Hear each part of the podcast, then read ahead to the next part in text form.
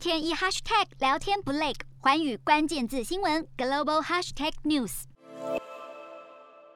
Omicron 变异株扩散导致各国疫情升温，耶诞活动、家庭团聚受防疫限制影响。天主教教宗方济各在今年的耶诞文告中，特别呼吁应重视人与人之间的对话，对抗疫情造成的孤独感，表示国际间的对话更是解决冲突的唯一途径。今年的文告中，教宗也一一点出世界各地正在发生的灾难，包含叙利亚、也门和伊拉克等国家的战争悲剧，还有以色列和巴基斯坦之间的冲突。而针对近来俄罗斯因乌克兰问题和西方国家之间紧张情势升温。教宗也告诫，应避免在乌克兰爆发新的冲突。洞悉全球走向，掌握世界脉动，无所不谈，深入分析。我是何荣，环宇全世界全新升级二点零版，锁定每周三、周六晚间九点，环宇新闻 MOD 五零一中加八五凯播二二二以及 YouTube 频道同步首播，晚间十点完整版就在环宇全世界 YouTube 频道。